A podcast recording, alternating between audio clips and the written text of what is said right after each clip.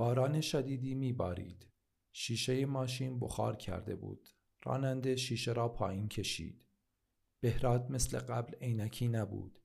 موهای سفید شده اش زورشان به موهای سیاه سرش می رسید.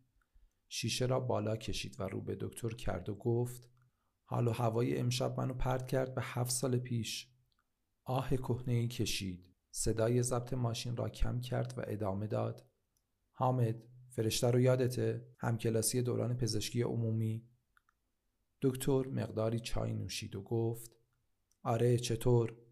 در حالی که بهراد از شیشه بخار کرده به بیرون خیره شده بود جواب داد هفت سال پیش همچین شبی بهم گفت ما به درد هم نمی‌خوریم.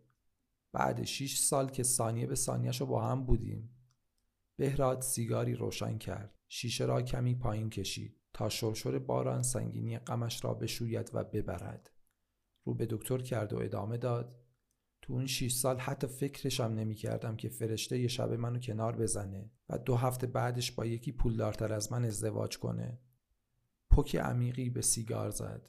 قافل از اینکه نیکوتین نمی توانست تمام خاطرات فرشته را برایش پاک کند. با صدای امیدواری گفت چند وقت پیش شنیدم از همسرش جدا شده و الان تنهاست.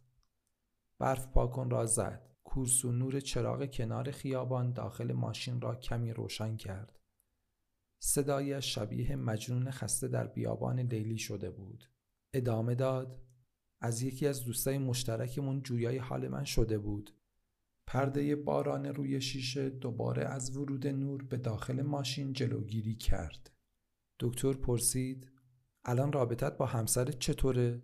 بهراد جواب داد زندگی خیلی خوبی داریم ولی هنوز دلم پیش فرشته است.